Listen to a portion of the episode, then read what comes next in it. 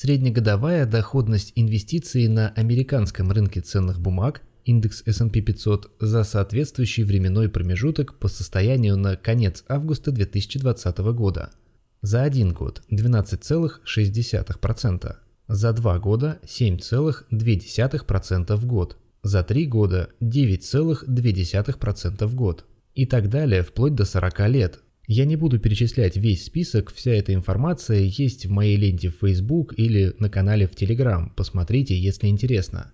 Смысл вот в чем. Если бы мы просто купили ETF на индекс в конце августа 2019 года, не зная о рынке ровным счетом ничего, через год получили бы примерно 12,6% до налогов, комиссий и инфляции, и без учета дивидендов, это еще около полутора процентов если в конце августа 2018 года по 7,2% в год и так далее. Доходность, разумеется, долларовая. Позитивно, правда? Кажется, зачем нужны всякие там консультанты, если можно просто купить один фонд, держать его 10 лет и получать в среднем по 11% в год?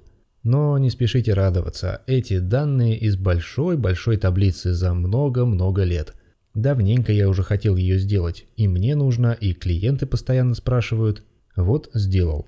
Еще не раз буду о ней говорить и писать, а то фантазеров на рынке в последнее время больно много развелось. Спасибо, что слушаете данный подкаст. Меня зовут Владимир Верещак, я финансовый советник и основатель консалтинговой компании «Богатство». Я занимаюсь комплексным планированием личных и семейных финансов и консервативными инвестициями в ценные бумаги. Больше о том, чем я могу быть полезен вам, на сайте будьтебогаты.рф.